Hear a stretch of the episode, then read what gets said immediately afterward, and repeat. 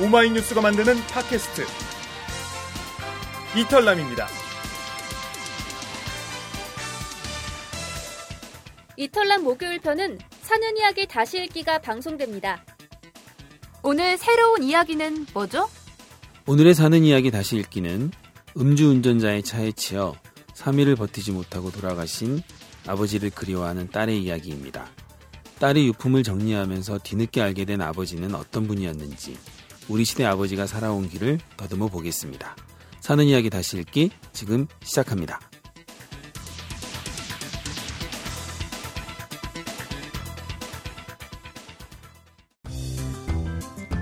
오마이뉴스의 특산품 사는 이야기가 팟캐스트로 다시 태어났습니다.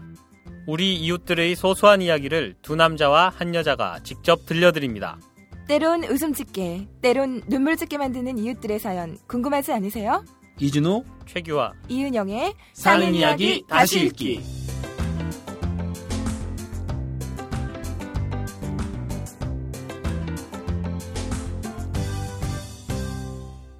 안녕하세요. 사이다의 이준호입니다. 최규하입니다. 안녕하세요. 이은영입니다. 네. 합동분향소라는 말 안 들었으면 좋겠는데 또 듣게 됐죠. 네. 그러게 말입니다. 음. 일요일이었나요? 지난 토요일이었죠. 토요일. 그때 사고가 발생했죠. 동부전선 철책 근무를 서던 병장이 어. 예, 총기를 난사해서 음. 부대원 다섯 명이 사망하고 일곱 명이 부상했죠. 그리고 이제 그 병장을 그 이제 체포하러 가는 그 와중에 또 오인 사격 예, 오인 사격 때문에 네. 또 다치고 참 비극입니다. 근데 이게 예전에도 있었잖아요. 문제는 그렇죠. 총기 난사 사고 그러니까 예전에도 부대에서 이런 일이 있었거든요. 아직 국방부가 대책을 내놓지는 않았는데 뭐 어떻게 하겠다는 거 아직은 없는데 저는 제발 뭐 군 기강 회의 뭐 정신 훈련 강화 이런 식의 대책 안 나왔으면 좋겠어요. 그게 뭐 불필요하다는 건 아닌데 이 문제가 그건 아닌 것 같아요. 그렇죠. 뭐 지금보다 군기가 훨씬 셌던 네. 과거에도 늘 총기 사고가 있었고 네. 그리고 또 쉽게 나오는 이야기가 아 요즘 저 젊은 병사들이 뭐 개인주의적이고 막 이렇게 그 단체 생활을 해본 적이 없어서 막 그렇다 뭐 오냐오냐 큰 애들이라서 그렇다 뭐 이런 식의 또 진단이랄까 이런 걸 하시는 분들이 있는데 그런 거 참 답답해요. 예전에도 늘 이런 사고는 있었고 오히려 지금보다 군대 내의 사건 사고에 대해서 알려지지 않았던 시절에는 더 많으면 많았지 적었을 것 같지는 않거든요. 그렇죠. 네. 그래서 군대라는 이 사회 이 군대라는 구조 자체가 가진 어떤 이 문제점들이 뭔지를 정말 좀 절박함을 가지고 좀 돌이켜 봐야 할 때인 것 같은데 안타깝더라고요. 또 이 관련해서 또 저희 신문을 만드는 저희 같은 사람들 입장에서는 또 세월호 사고에서도 이 기레기라는 말을 들으면서 또 언론들이 굉장히 또 타박을 들었었는데 여전히 또 손가락질 받는 보도들도 또 있었더라고요. 있었죠. 이번에 네. 그 연합뉴스가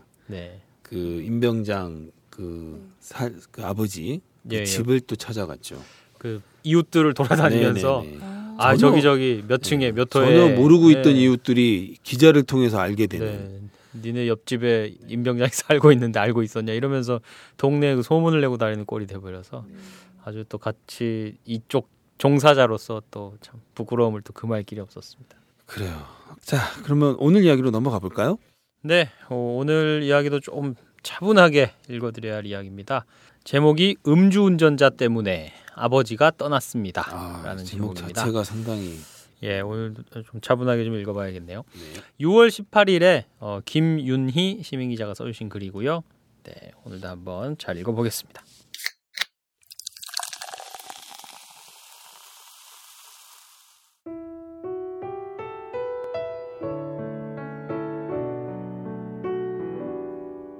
세월호 참사로 희생된 단원고 학생들과 일반인 승객들은 가만히 있으라는 말을 들었을 뿐이었는데 죽음을 맞아야 했다.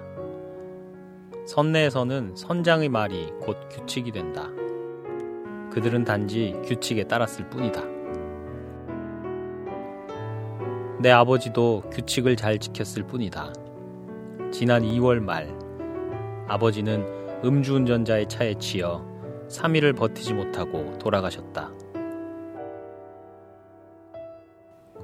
사고 지점에 주차된 차의 블랙박스에는 그때 상황이 녹화돼 있었다. 노란 차선 바깥으로 라이트를 켜고 자전거를 타는 아버지의 모습이 희미하게 보였다. 그러나 아버지는 곧 사라졌다. 아버지는 다시 자전거를 타지도 집으로 돌아오지도 못했다. 아버지는 법과 규칙은 꼭 지켜야 한다고 생각하는 분이셨다. 사실 나는 그런 아버지를 볼 때마다 답답함을 느꼈다. 가해자는 상습 음주운전자였다고 했다. 어른들의 말에 따르면 경찰 또한 그 사실을 알고 있었단다.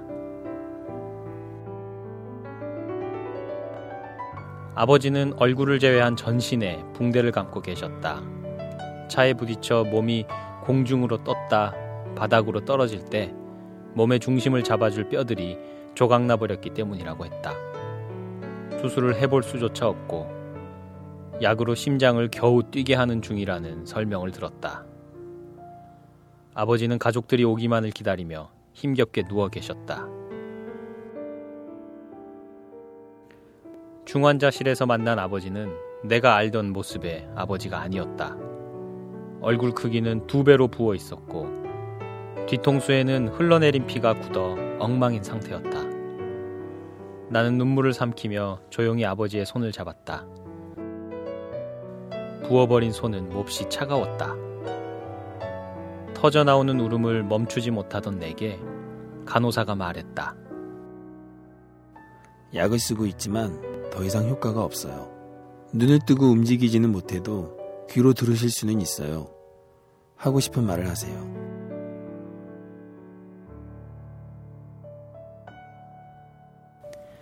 아버지 많이 아팠겠네. 이런 일로 안아주고 만져줘서 미안해요. 힘들면 편히 쉬어요. 사랑한다고 말하려고 했는데 못했네. 사랑해요, 아버지. 그 순간 아버지는 영원한 잠 속으로 빠져들었다. 만약 그 말을 좀 더 늦게 했더라면. 지난 오월 아버지가 오랫동안 머물렀던 책상 앞에 앉았다. 아버지는 새벽에 일어나 운동을 하고 돌아오시면 책상 앞에서 신문을 펼치셨다. 신문을 읽는 그의 오른손 옆에는 항상 가위가 놓여 있었다. 신문 한 귀퉁이에 써진 영어 문장을 오려 스크랩하기 위해서였다. 아버지는 배움에 대한 갈망이 컸다. 부모님을 일찍 여인 탓으로 생계를 책임지느라 긴 가방끈을 갖지 못했다. 아버지는 항상 그것을 슬퍼했고 딸들에게 배움의 중요성에 대해 말씀하시곤 했다. 아버지는 내가 중학교 이 학년이 되던 해부터 신문 스크랩을 시작하셨다. 그것은 취미라기보다 딸에게 많이 배우지 못한 아버지의 이미지를 주고 싶지 않고 딸보다는 많은 것을 알아야 한다는 생각 때문이었다. 그때는 그런 모습이 너무 싫었다. 어른이라고 해서 꼭 아이들보다 더 많이 알아야 할 필요는 없다고 생각했기 때문이다. 하지만 내가 어른이 되고 보니 조카나 제자들의 이런저런 질문에 시원스럽지 못한 답을 하고 나면 부끄러워졌다. 아마도 아버지는 내 질문에 답하기 위해 꼼꼼하게 준비하며 공부하셨을 것이다. 그럼에도 나는 아버지에게 영어와 관련된 질문을 한 번도 하지 않았다. 그때 나는 아버지가 영어를 모를 것이라 생각하고 있었던 것 같다. 아버지는 내 생각을 눈치챘을 것이다. 그때 아버지는 얼마나 슬펐을까. 아버지의 책상. 그의 온기가 느껴질 듯도 한데 의자의 딱딱함만이 내게 전해졌다. 서랍을 여는 순간 나는 눈물을 왈칵 쏟아냈다. 얼른 눈물을 닦아냈지만 흐르는 눈물은 멈추지 않았다. 그 서랍 속에는 죽은 동생의 사진이 들어있었다. 아버지는 술을 드시고 오시면 먼저 떠난 동생을 나쁜 놈이라고 욕하시곤 했다. 엄마와 언니들은 동생을 그리워하기는커녕 욕만 해댄다며 아버지를 원망했다. 너무나 그리워서 반어법을 썼다는 사실을 왜 몰랐던 걸까? 심장이 뭔가에 찔린 듯 아프다. 그 사진 옆에는 빈 봉투가 쌓여 있었다. 아버지가 왜 이렇게 많은 종이봉투를 모아뒀을까 의아했다. 그것은 우리들이 아버지께 용돈을 드릴 때마다 사용했던 봉투였다. 아버지는 용돈을 받을 때마다 그 봉투를 모아두셨던 것이다. 처음 아버지는 용돈 받기를 꺼리셨다. 용돈을 받는 것은 노쇠했음을 받아들이는 꼴이 된다며 자신의 건강함을 강조했다. 딸들에게 받은 용돈은 저금하거나 손자들에게 용돈을 줄 때만 썼다. 당신을 위해서는 절대 쓰지 않았다. 맨 위에 놓인 봉투에는 돈이 들어있었다. 올해 일월, 새해를 맞아 빳빳한 새돈으로 넣어드렸던 것이었다. 아버지, 이렇게 가실 거면 다 써버리시지. 아버지의 모든 물건을 정리했다. 그 속에는 낡은 종이들, 여러 개의 나사, 언제 사용했는지 알 수 없는 샤프심, 플라스틱 샤프, 잉크가 말라 나오지 않는 볼펜들, 내가 중학교 때 쓰던 영어 사전과 국어 사전, 쓰다만 다이어리, 스크랩북, 여러 권의 노트 등이 있었다. 그 모든 물건에서 세월의 향기가 묻어났다. 아버지는 물건을 버리는 걸 좋아하지 않았다. 언젠가는 다시 쓸 때가 올 거라며 쌓고 또 쌓아두셨다. 이 물건들은 주인의 손길을 기다렸지만 결국 주인은 돌아오지 않을 곳으로 떠났다. 아버지는 집에 있는 날이면 항상 책상 앞에 앉으셨다. 의자에서 일어날 줄 모르는 아버지를 바라보면서 아버지가 의자인지 의자가 아버지인지 헷갈리곤 했었다. 얼음땡 놀이에서 얼음을 외친 아버지는 누군가 다가와 땡을 해주기만을 기다리고 있었는지도 모른다. 올해 설을 쇠려가면서 마음먹었던 게 하나 있었다. 어느 거리에서 만난 젊은 여성처럼 살갑게 아버지에게 다가가리라. 하지만 다가갈 수가 없었다. 입을 열지도 다가가 손을 잡지도 못하고 멀뚱히 서 있기만 했다. 결국 나는 아버지가 사고를 당한 뒤 뒤늦게 사랑한다는 말을 전했다. 아버지는 매일 노트를 펼쳐놓고 뭔가를 쓰셨다. 성당에 다니기 시작하면서 글쓰기를 더 열심히 하셨다. 그것은 성경을 필사하는 일이었다. 신부님께 봉사와 기도만큼 성경 공부를 열심히 하겠노라고 다짐했다 한다. 아버지는 그 말을 하고 돌아온 날부터 성경 필사에 들어가셨던 것이다. 아버지는 욕심부리지 않고 매일 조금씩 글을 써내려 가셨다. 아홉 권의 노트에는 아버지의 필체가 남아있었다. 아버지가 사고를 당한 날 오후에 쓴 것이 마지막 장이었다. 그 사이에 끼워진 작은 수첩을 펼쳤다. 바르게 살자. 하느님 뜻대로 하소서. 당신을 사랑합니다. 이 세 개의 문장이 적혀 있었다. 매일 세 개의 문장을 쓰셨다. 나는 알고 있다. 당신을 사랑합니다라는 문장 속의 주인공이 누구인지. 아버지는 엄마를 미치도록 사랑했지만 마음과 행동이 항상 어긋났다. 그래서 엄마는 고통스러워했다. 아버지는 그 미안함을 표현할 길이 없어 매일 수첩에다 엄마를 향한 마음을 담았던 게다. 이 수첩을 엄마에게 보낸다.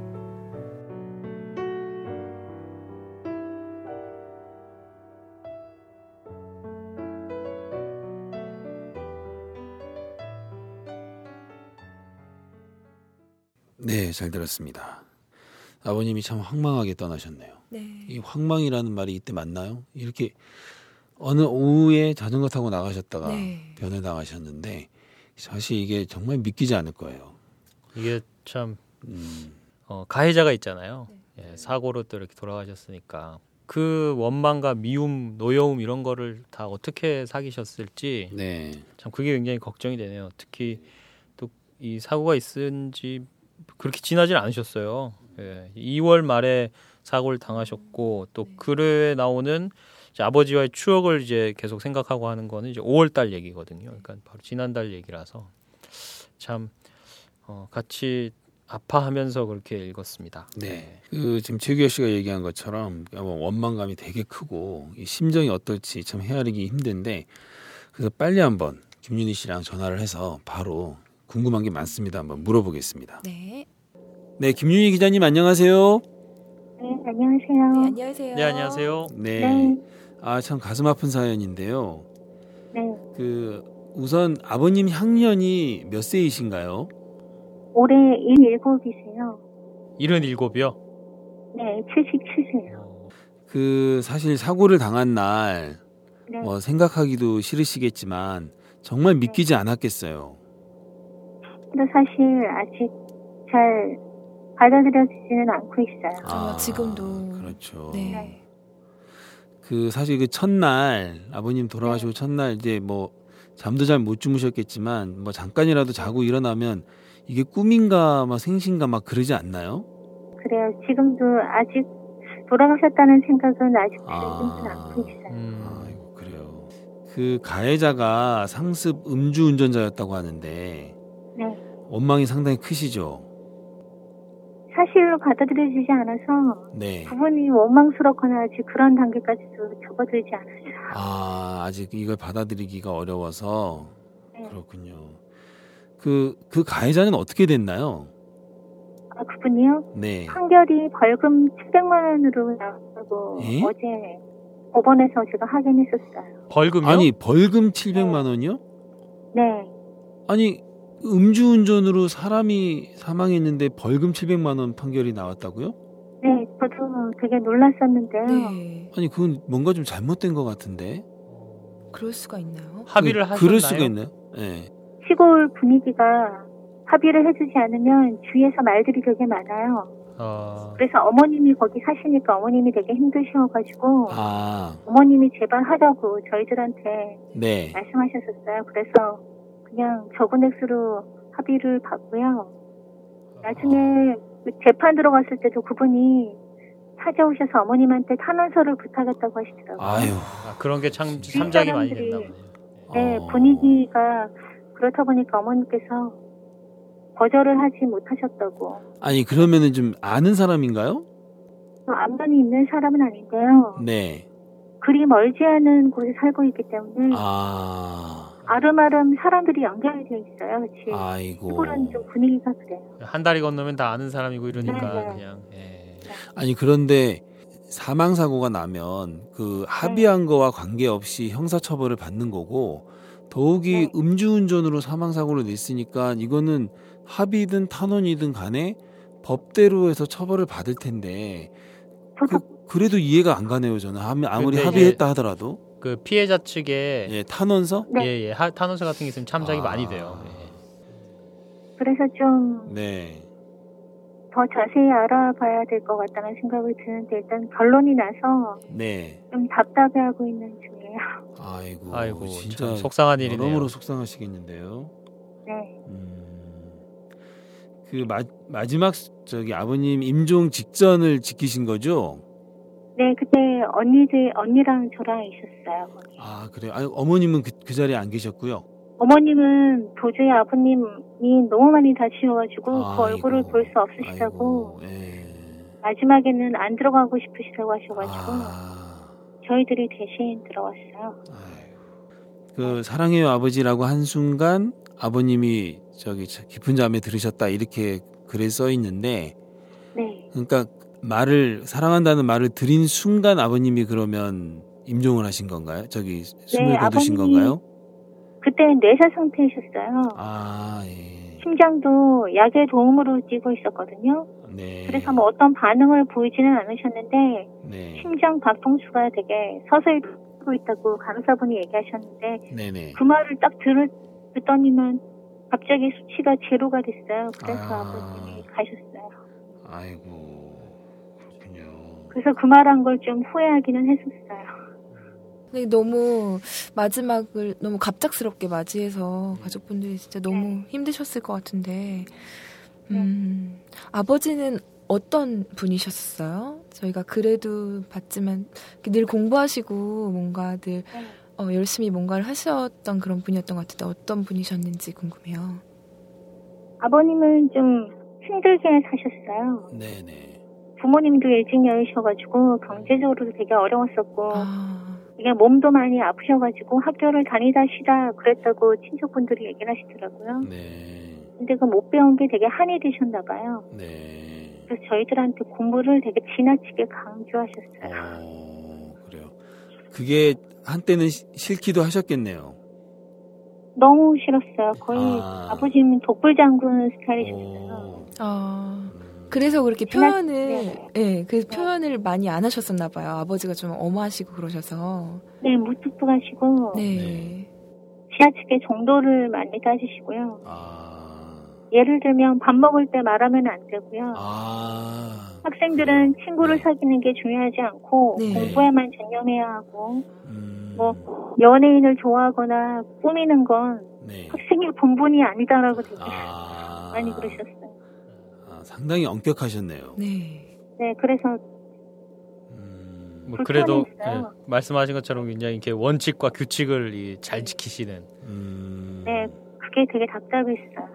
네, 그 보면 마지막 문장에 보면 아버지는 엄마를 미치도록 사랑했지만 마음과 행동이 항상 어긋났다. 이 때문에 엄마가 고통스러워했다라고 했는데 네. 이게 어떤 건가요? 마음과 행동이 항상 어긋났다라는 거는? 아버지는 엄마를 사랑한다는 거는 저는 언니들은 어땠는지 모르겠는데 엄마도 어땠는지 모르겠는데 저는 느껴졌었거든요. 네. 근데 아버님이 목소리도 되게 크시고 오. 혹하는 분이셔요. 화를 아. 좀 당해줬어요. 네네네. 누가 보아도 본인 잘못인데 네. 그걸 이제 어떻게 표현을 못하니까 엄마한테 막 화를 내셨어요. 아. 좀 마음과 다르게 이렇게 좀 말이 네네. 나오시고 네네. 이렇게. 아. 그래서 집안이 좀 시끄러웠었어요. 아. 어머님은 그걸 또 다 받아주셔야 되고. 네. 제 기억에 네. 아버지는 엄마가 되게 예쁘셨거든요. 네. 사람들이 엄마의 미모를 칭찬하는 거 되게 싫어하셨어요. 아, 지금 질투하신 건가요? 어떻게 그런 거 같아요. 지금 생각하면 음. 되게 많이 불안하셨나 봐요. 엄마가. 아, 그렇군요. 그 뭔지 모르는 불안감이 항상 있으셨나 봐요. 아, 그렇죠. 그러면 더 잘해주면 좋은데 네. 뭐 마음처럼 쉽지는 않으셨나 봐요. 아이고, 그렇군요. 그 글에 보면 그 동생 죽은 동생의 사진이 들어있었다라는 대목이 있는데요. 아, 네. 그 동생이 어떻게 그 아버님의 동생인가요? 아니면 아니요, 제 원래 아. 막내 동생이 있었어요. 아. 아버님이 아들을 되게 원하셨는데 네. 네네. 그 친구가 스스로 삶을 포기했거든요. 아이고 저런. 그래서 아이고 그것 때문에 아버님이 되게 나쁜 놈이라고 되게 많이. 아이고 그랬군요. 아 저기 좀 실례된 질문이지만 동생이 네. 몇 살 때? 그때가 스물일곱이었어요. 아이고. 한참 나이에 아이고, 참 저희가 어떻게 말씀을 드려야 될지 모르겠네요. 아유 이거 참 가슴 아픈 일이 좀 많이 열었어요 그 친구가. 아 그래요. 네 아버님은 강한 남자가 되기를 원하셨고 아... 그 친구는 네. 너무 부드럽고 되게 여린 음... 성격이다 보니까 아... 되게 많이 힘들어하기도 했었어요. 네 아들이 그 동생 하나였나요? 네. 아 아이고 또 그 귀한 아들. 그렇게 갔으니 네. 아유 부모님이 아버님한테는 아주 중요한 귀한 아들 그렇겠네요. 그 참 그 부모님들 부모 자식 앞세운 부모 참 평생 그거 가슴에 못을 박는다고 하는데 그랬군요. 어머님이 많이 좀 힘들어하시고 충격도 받으셨을 것 같은데 좀 어떻게 좀 이 절망을 좀 극복하고 계신지 좀 여쭤보고 싶어요. 사실 엄마는 심장도 되게 안 좋으세요. 아, 예. 그래서 거기에 덧붙여서 잠을 못 주무시기 때문에 요즘에 수면제로 계속 지내시고 계시거든요. 아직도. 근데 시골분들이 지나치게 너무 간섭을 하는 면도 있긴 하지만 좀 살갑게 다가와서 되게 많이 챙겨주시는 아, 이웃분들이요? 네. 이웃의 음. 어머님 친하신 분들이요. 아유 참 고맙네요. 그래서 저녁마다 술을 갖고 오시나 봐요. 아. 어. 자꾸 약 먹고 잠을 자니까 네. 그러지 말라고 차라리 취해서 자는 게 나을 거라고. 아. 이웃분들이 맥주를 사오시거나 먹을 거 사오셔서 한 잔 마시고 어머니 주무시는 거 보시면 가시고. 아이고, 아, 참 감사한 분들이네요. 아, 근데 지금 어머님이 어떻게 혼자 사시나요? 네, 어머, 제가 오월달까지는 엄마랑 있었는데요. 네. 엄마 지금은 혼자 계세요. 근처에 둘째 언니가 있기는 있어요. 아, 다행이네요. 네. 음... 그래서 전화를 매일 하는 편이에요. 매일매일 아... 하게 돼요. 아이고, 잘하셨습니다. 네. 네. 그래요. 알겠습니다. 아, 김윤희 기자님. 네. 예, 하여튼 그 좀 많이 가슴 아프고 이런 일이 있었는데, 네. 아, 잘 극복하시고요. 네. 예, 그 저희한테 이렇게 글로 보내주시고 또 이렇게 인터뷰에 응해주셔서 고맙습니다. 네, 알겠습니다. 네네. 정말 감사합니다. 감사합니다. 네, 사이다 네. 많이 청취하겠습니다. 아유, 고맙습니다. 네. 네. 예, 잘 들어가십시오. 네. 네. 네, 오늘 그 귀한 시간 내서 인터뷰에 응해주신 김윤희님께는 이름을 새긴 예쁜 컵을 보내드리겠습니다. 저는 얼마 아, 제가 네. 이렇게 세상을 그렇게 오래 아직 못 살아서 그런 건지 모르겠는데 이준호 기자님 저보다 한참 더 사셨잖아요. 그렇죠. 네. 네. 혹시 이럴 때는 어떤 말을 해야 되는지 혹시 그 정도 나이가 되면 알 수가 있나요? 어, 사실 어떤 말이 그건 정답은 없, 없는 것 같은데요. 일단 제 경험으로 봤을 때는 저는 사실 사람들이 힘들 때 하는 위로의 말을 그렇게 믿지는 않았어요. 네. 근데 그리고 나는 그렇게 의례적인 말을 하고 싶진 않았거든요. 근데 그때도 얘기했지만 저희 어머니 쓰러졌을 때 그때 사람들이 보내준 문자가 정말 고맙더라고요. 무슨 말이든 그거는 중요하지 않고 네. 아 그래서 이럴 때 아 혹시나 저처럼 처음 저처럼 아 무슨 말을 할지 몰라가지고 말을 못하지 마시고 아무 말이라도 좋으니까 아. 이야기를 해드리는 게 좋죠. 그렇군요. 네. 아, 아무쪼록 좀 기운을 좀 내셨으면 좋겠습니다. 네. 뭐. 기운을 내시고 네. 어머님도 사실 어머님이 좀 더 걱정이네요, 저는. 예, 그래서 네. 저도 이제 어머님 말씀을 여쭤봤는데, 네. 그래서 굉장히 이웃분들이 참 다행이에요. 감사하네요. 예, 막 그 막 네. 그 간섭들 많이 하신다고 하는데 그만큼 잘 많이 또 챙기시겠죠. 이럴 때는 또 힘이 되죠. 네, 힘이 네. 되죠. 아버지도 저희, 음. 표현을 잘 못하셨던 분이었던 것 같아요. 그래요. 그래서 그 부분이 좀 많이 안타까웠을 것 네. 같고 본인 스스로도 그렇고. 네. 근데 이야기를 들어보니까 네. 아버지의 삶이 이해가 돼요, 저는. 네. 네. 그러니까 저도. 이렇게 그렇죠. 어려서 그 부모님을, 부모님을 또 여의시고 혼자 가장이 네. 돼서 생계를 꾸려 나가고 또 그 공부도 이제 제대로 마치지 못하고 네. 이런 속에서 네. 이제 또 또 아주 큰 또 슬픔이 있었잖아요. 네. 그러면서 점점 더 자신을 엄격하게 이렇게 좀 네. 네. 다잡는 이런 것으로 좀 아버지가 이렇게 좀 겉으로 드러나지 않았나 이런 생각이 좀 들고. 네. 참. 안타까운 이해가 이야기입니다. 이해가 됩니다. 저는 저도 처음에는 그 우리 저희의 아버지 때, 그러니까 예. 지금 이제 뭐 한 칠십, 팔십 이렇게 되시는 어르신들의 삶 이야기를 들어보다 보면, 그러니까 좀 좀 꼬장꼬장하시고, 맞아요. 자식들한테 그냥 어떤 자식들한테도 곁을 잘 안 내주시고 이렇게 엄격하신 그런 아버지들 이야기 많이 듣잖아요. 그런데 처음에 사실 아, 왜 저렇게 이렇게 좀 꽉 막히셨나 이런 식의 네. 생각이 처음에 먼저 들었어요. 그런데 지금 최규하 씨가 얘기한 것처럼 살아오신 길을 딱 보면 아 저렇게 사실 수밖에 없겠구나. 그렇죠? 근데 뭔가 사랑과 관심을 받았어야 그걸 베풀 줄을 알 것 같은데 맞아요. 또 그런 네. 삶이 아니었으니까. 네. 네. 네. 아버지는 당연히 이래야 한다. 네. 네. 아버지의 모습은 이래야 한다는 그렇죠. 걸 배우, 그렇죠. 배우고 그게, 그게 제일 강하고요. 네, 네, 다행히 기, 김윤희 기자님은 마지막에 사랑한다는 표현을 하시고 음, 네. 임종을 맞이하셔서 그나마 네. 다행이다 그런 생각이 음, 드네요. 그래요. 그 지금 이렇게 우리가 우리 시대의 아버지라고 제가 이렇게 서두에서 이렇게 말씀을 드렸는데, 그러니까 이때 얘기하는 우리 시대의 아버지는 우리의 아버님 세대, 아까 얘기한 그런 세대고요. 그럼 지금의 이 아버지들, 네. 지금의 아버지들은 그러면 좀 어떤 자식들과의 관계라든가 네네. 이런 게 어떤가에 관한 네. 최근 최근 뉴스가 하나 있더라고요. 아. 네, 시사 타치를 하려고 시동을 거시는 거고요. 그렇죠. 시동을 부릉부릉한 거예요. 네. 지금. 그래서 이게 이천십사 년 오월 오월 조사입니다. 오, 따끈따끈하네요. 네, 따끈따끈하죠. 네. 그래서 이 오월 조사를 가지고 한번 아버지와 자녀의 관계와 관련된 뉴스를 하나 전해드리겠습니다. 휴넷이라는 그 온라인 교육 전문 기업에서 회원 아버지 회원 육백사십칠 명을 대상으로 조사한 거예요. 그러니까 어떻게 보면 표본이 그렇게 많은 건 아닙니다. 근데 육백사십칠 명이면 그래도 좀 의미는 있다고 보고요. 네. 아, 먼저 이제 이런 질문을 했습니다. 스스로 몇 점짜리 아버지라 생각하는가? 어. 네, 여기에 사십사 점 구 퍼센트가 오십에서 칠십 점.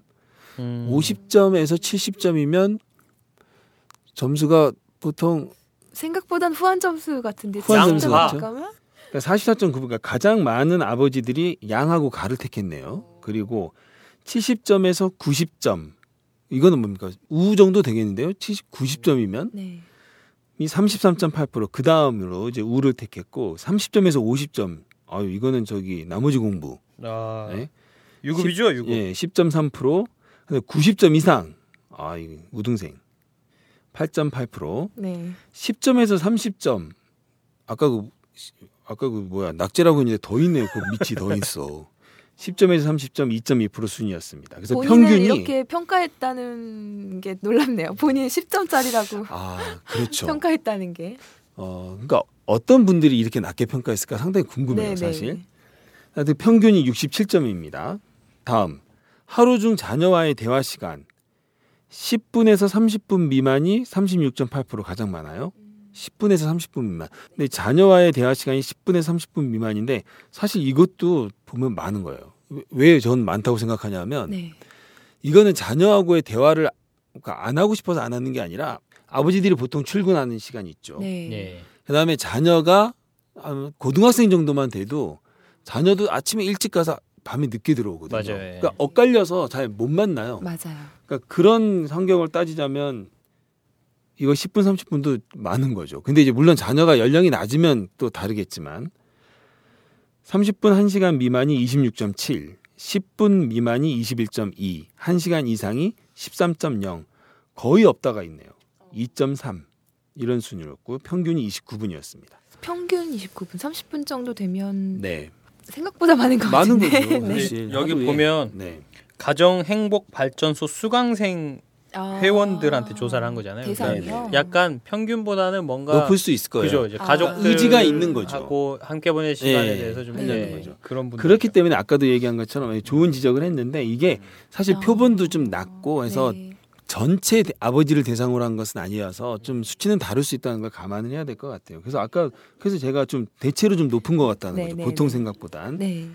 여기 보면 이제 아버지들이 응답을 한 거잖아요. 근데 사실 이거는 자녀들한테도 물어봐야 돼요. 그렇죠. 어, 그렇죠. 아버지의 생각일 뿐이에요. 아, 이거 아버지의 생각일 뿐일 수도 있어요. 나는 아이하고 이렇게 시간을 보낸다고 생각했는데 그건 자, 자녀는 그렇게 생각 안 할 수 있어요. 어, 제가 그렇죠. 이비에스 지식 채널 이에 보면 네. 아버지라는 그 오 분짜리 다큐가 있어요. 네. 거기 보면 그런 게 나와요.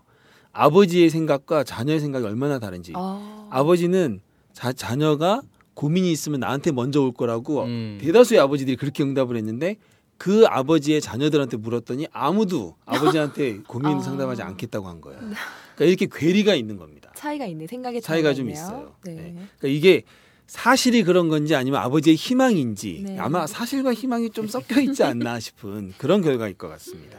네, 그런 걸 좀 감안해서 들어야겠네요. 네. 네. 끝으로 이제 어떤 아버지가 되고 싶은가? 요거 중요하네요. 네, 요게 중요합니다. 중요하네요. 오십삼 점 영 퍼센트가 자녀의 인생을 도와주는 코치 같은 아버지. 오. 작년에 일 위를 차지했던 친구 같은 아빠가 그 다음 이 위 아. 이렇게 됐고요. 반면에 몇 해 전까지 인기였던 경제력 있는 부자 아버지는 오 점 구 퍼센트. 네. 권위 있는 카리스마 아버지는 한 명도 응답하지 않았다. 영 명이에요? 예, 예, 예. 육백사십칠 명 중에 영 명. 영 명. 아무도 이걸 택하지 않았다는 겁니다. 그래서 아버지에 대한 기대와 역할이 변하고 있다는 것을 보여준다라고 했습니다. 이준호 기자님은 어떤 아빠가 되길 원하세요? 저는 이번이죠. 뭐 예, 친구 같은 아빠. 예, 저는 아. 친구 같은 아빠. 그래서 사실 저는 도와주는 코치 하기 너무 힘든 것 같아요. 코치는 좀 포기했고 그냥 네. 같이 같이 좀 놀자. 어... 예, 그게 좀 저한테는 딱 맞는 것 같아요. 네. 코치는 우리 제 아내가 잘 하니까. 아, 그래요. 예. 근데 하여튼 음... 주목할 것이 오늘 우리가 읽었던 아버지들은. 이 카리스마 있고 권위 있는 아버지였잖아요. 그렇죠. 네. 그죠. 근데 이제 지금의 뭐 한 삼십 대, 사십 대 쯤 되는 아버지들은 아무도 이걸 택하지 않았다는 게 상당히 좀 인상적이었습니다. 최규하 씨는 음, 저기 누구야 호진이 크면 어떤 예. 아버지가 될 겁니까? 왠지 저는... 권위 있는 아버지가 될 것 같아. 예, 좀 이제 좀 왜냐하면 아버지... 근본 없고 이런 거 되게 따지잖아. 그렇죠. 네, 아버지로서 권위도 좀 있어야 된다고 저는 생각을 합니다. 어 네. 그래요? 친구 같은 아버지는 저는 조금. 네. 어 그럼 카리스마 있는 아버지 가까운 카리스마는 건가요? 뭐 어디서 사오는 게 아니면 제가 있을 수가 없기 때문에 음. 제가 그러면 그걸 좀 네. 합쳐가지고 친구 같기도 하면서도 권위 있는 일진 같은 아버지 이런 건 어떨까요? 그거 괜찮지 않을까? 아 권위 있는 신개념 신개념 아버지지. 아, 뭐 일진 같은. 제가 아버지. 대한민국에서 일 호가 되는 건가요? 그렇지. 일진 아버지 일 호. 네, 일진 아버지 일 호. 네. 아, 기대하겠습니다. 이번 주 기사 얘기는 여기까지입니다. 네.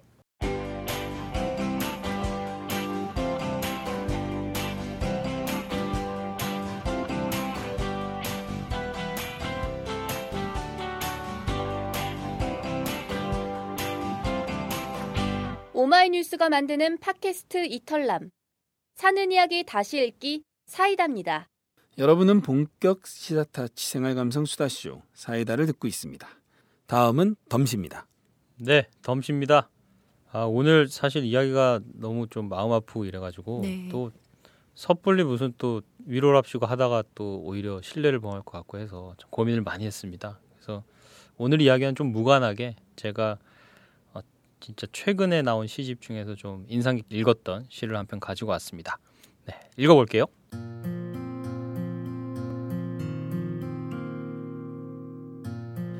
숲의 말. 오늘처럼 이렇게 쓸쓸히 바람 부는 날, 상수리나무 껍질 속은 얼마나 따뜻할까. 일곱 점 무당벌레와 높은 산 노랑나비 애벌레는 이마를 마주대고 벌써 잠들어 있을까. 바람 불자 후두둑 도토리 떨어지고 산비알 바위 사이로 떼구르르 다람쥐 구르는데 삼박새 몇 마리 포르르 저쪽 떨기나무 덤불로 날아간다. 서로 서로도 누구와도 마음 주지 않으면서도 그냥 그렇게 자연스럽다. 유독 사람은 다르다.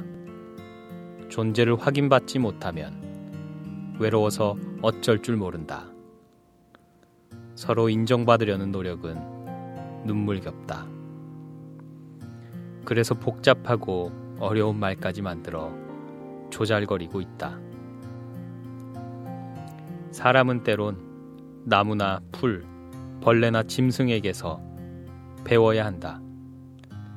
저 숲속 가득한 침묵의 언어를.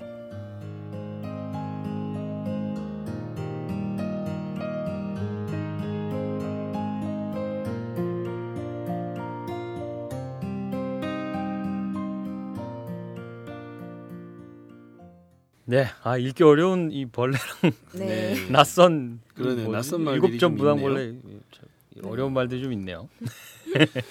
야, 근데 이게 그렇네요. 이 서로 서로도 누구와도 마음 주지 않으면서도 그냥 그렇게 자연스럽다. 자연스럽다.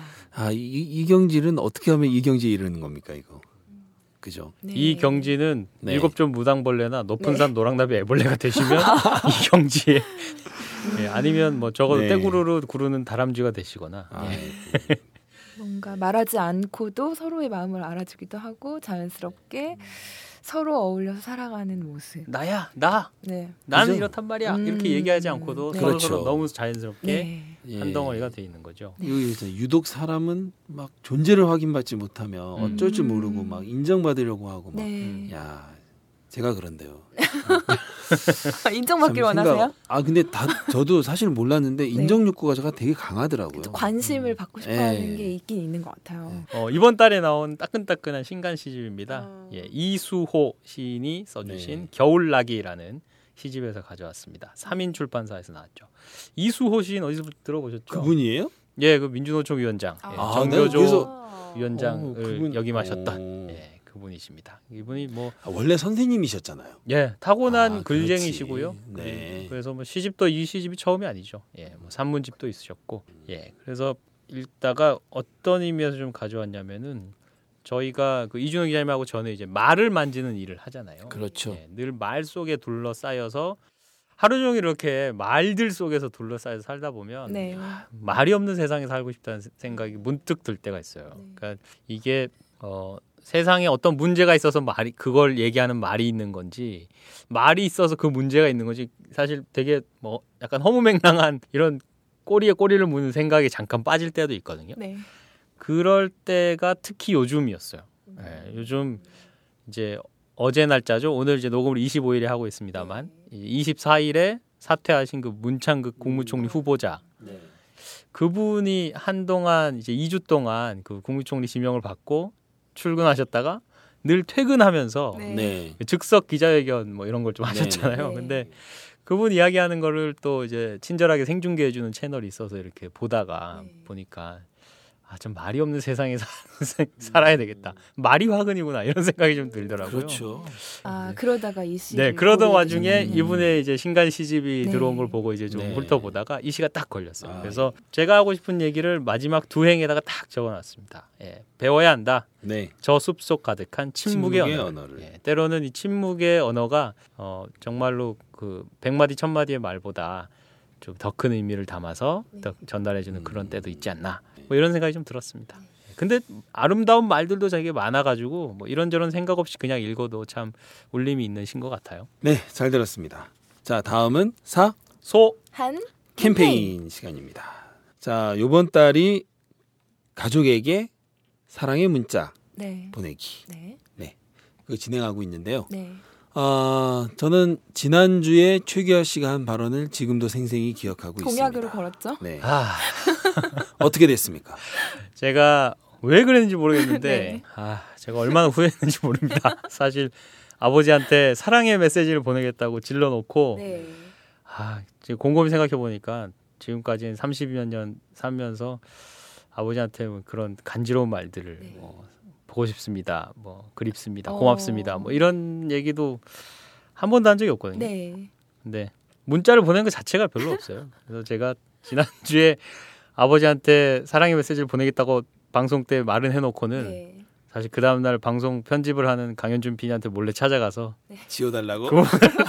편집해달라고 제가 눈물로 호소하기도 했습니다만 비열한 강현준 절대 피디가 절대 편집할 리가 없죠. 네, 그대로 내보내서 네. 네, 제가 이렇게 문자를 보냈습니다. 아버지, 호진이 키우면서 아버지를 많이 배웁니다. 말씀은 잘 못 드리지만 늘 보고 싶어요. 사랑합니다, 아버지. 오~ 이렇게 보냈습니다. 박수 한번 쳐야 돼요. 음. 와, 찐하게 보내셨네요. 그랬더니 아버님이 뭐라고 답변을 보내셨습니까? 이걸 아침에 출근하면서 오늘 아침에 보냈거든요. 네. 네. 출근하면서 보냈는데 바로 문자 답변이 왔어요, 아니면? 아니요, 한 한 시간, 네, 한 시간 정도 뒤에 음~ 답문이 왔어요. 한 시간 동안 얼마나 부끄러운지 몰라요. 아, 진짜 아버지가 혹시, 혹시나 전화를 하면 어떡할까 이런 걱정도 했어요. 너 어디 아프냐고. 어, 괜히 너 아프니까 집지 생각나서 이런 거 아니까 전화하실까 봐. 네. 네, 다행히 단문으로 그냥 아버지도 말씀을 하셨어요. 어... 아버지 되기는 쉬워도 아버지 노릇하기는 힘들다. 열심히 키워라. 이렇게 보내주셨어요. 네. 아유, 아버님이 핵심을 말씀하셨네요. 깊이 생각하시고 네. 아마 답장을 보내신 것 같아요. 그러, 그러신 것 같다. 네.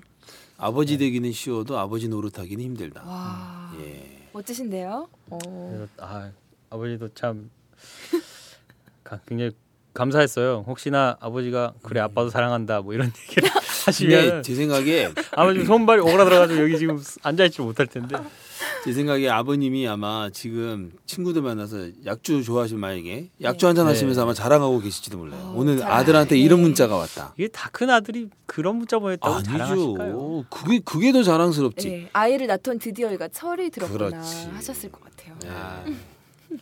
그럴 것 같아 아마 네. 분명히. 네. 아무튼 좀 네. 제가 조금 전에 덤시에서 네. 침묵의 언어를 배워야 한다고 제가 그 시를 읽었잖아요. 네. 네, 저도 지난주에 침묵의 언어를 배우지 못한 죄로 이렇게 부끄러운 순간을 맞이했네요. 아닙니다. 네. 이런 이런 말들은 배워야 되고 써야 되는 말들이죠. 네. 근데 은근히 제가 이거를 그래서 공약처럼 네. 그 페이스북 페이지에 제가 올렸잖아요. 네. 네. 이털남 저 시즌 쓰리 페이스북 페이지에 올리고 네. 왜 그랬는지 모르겠는데 누나들한테 카톡으로 보내줬어요. 아, 그 문자. 오늘 내가 이런 짓을 했다. 어, 그랬더니 누나들이 뭐래요? 그랬더니 아, 누나가 그 아 잠깐 눈물이 핑 돌았다면서 아, 어, 너무너무 잘했다고 이제 칭찬을 맞아요. 해주더라고요. 음... 그래서 그 칭찬을 들으니까 더 부끄러워졌어요. 누나들은 그랬을 어, 것 같아요. 최규하 씨 네. 메시지도 되게 감동적이었고 네, 아버지 답장도 답도? 되게 네. 뭉클했어요. 어쨌거나 이제 가족 사이에 뭐 재미난 사건 하나가 생긴 것 같고 뭐 네. 훈훈한 이야기거리 하나가 생긴 것 같아요. 어 이제 여러분들도 여러분들 차례라는 네? 것을 네 그렇죠. 저는 힘주어 말할 수 있습니다. 네, 네. 여러분도 자신 있게 네 여러분도 사소한 캠페인에 함께 참여하실 수 있습니다. 인증샷과 참여 후기를 보내주시면 되는데요. 어, 사소한 캠페인은 페이스북과 카톡 메시지를 통해 참여하실 수 있습니다. 페이스북 이털남 페이지는 주소 더블유 더블유 더블유 점 페이스북 점 컴 슬래시 이틀남 이털남 이쪽으로 보내주시면 되고요. 카톡 아이디는 오마이사이다 오 에이치 엠 와이 에스 에이 아이 디 에이입니다. 많이 참여해주세요. 네, 많이 참여해주십시오. 다, 다음은 청취자 퀴즈죠? 네, 이번 주 청취자 퀴즈는요. 아버지의 수첩 속에는 짧은 세 문장이 적혀 있었다고 합니다. 바르게 살자, 하느님 뜻대로 하소서, 그리고 이것. 이것에 들어갈 알맞은 문장은 무엇일까요? 보기가 있습니다. 일. I love you. 이. 아이시대루. 삼. 주댐무. 사. 당신을 사랑합니다. 오. 워아이니. 야, 우리 저 사이다 시작한 이래로 이렇게 다국적인 언어가 네. 나온 건 처음이네요. 네. 온 세계인이 참여해 주셨으면 좋겠습니다. 네. 네. 응모 방법은 사소한 캠페인과 같습니다. 페이스북 이털남 페이지와 카톡 메시지 오마이사이다로 응모 가능하시고요. 청취자 퀴즈에 응모해주신 분을 추첨해서 책 또는 연극 관람권 두 장을 보내드리겠습니다. 저희가 보내드리는 상품 중 책은 열두 명의 오마이뉴스 시민기자가 쓴 나는 시민기자다고요. 연극 관람권은 대학로에서 공연 중인 기주봉, 정재진, 주진모 주연의 관객 모독입니다. 정답을 남기실 때 둘 중에 원하는 상품을 꼭 남겨주시고요. 많은 참여 부탁드립니다. 네. 지난주 정답은 어떻게 됩니까? 지난주 정답은 삼. 지도찾기였습니다. 정답을 맞춰주신 분은 세상은 지뢰찾기 같은데 정답은 삼. 지도찾기 이렇게 남겨주신 송태원님입니다. 축하드립니다. 축하합니다. 축하드립니다. 네, 네 송태원님 외에도 어, 택배기사님이 이렇게 고생하시는 줄 생각 못했다고 그래서 어, 새로운 주소 쓰기 귀찮아서 예전 주소 썼었는데 반성한다고 남겨주셨던 김미영님도 계셨어요. 감사드립니다. 네, 김미영님 네. 고맙습니다. 자. 이제 마무리할 시간입니다.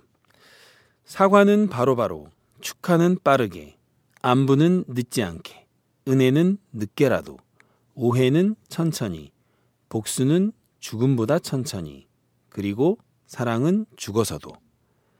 카피라이터 김은주의 일 센티미터에 나온 말입니다. 인생은 타이밍이죠. 때를 놓치면 안 되는 것이 있습니다. 때를 봐야 하는 것도 있고요. 사랑한다는 말은 때를 놓치면 안 되는 말이죠. 지금 바로 사랑을 표현해 보시죠. 오늘 방송 마칩니다. 이 방송은 십만인 클럽 회원들의 후원으로 만듭니다. 참여하고 싶은 분은 공이 칠삼삼 오오공오 내선 이백칠십사 번으로 전화하면 됩니다.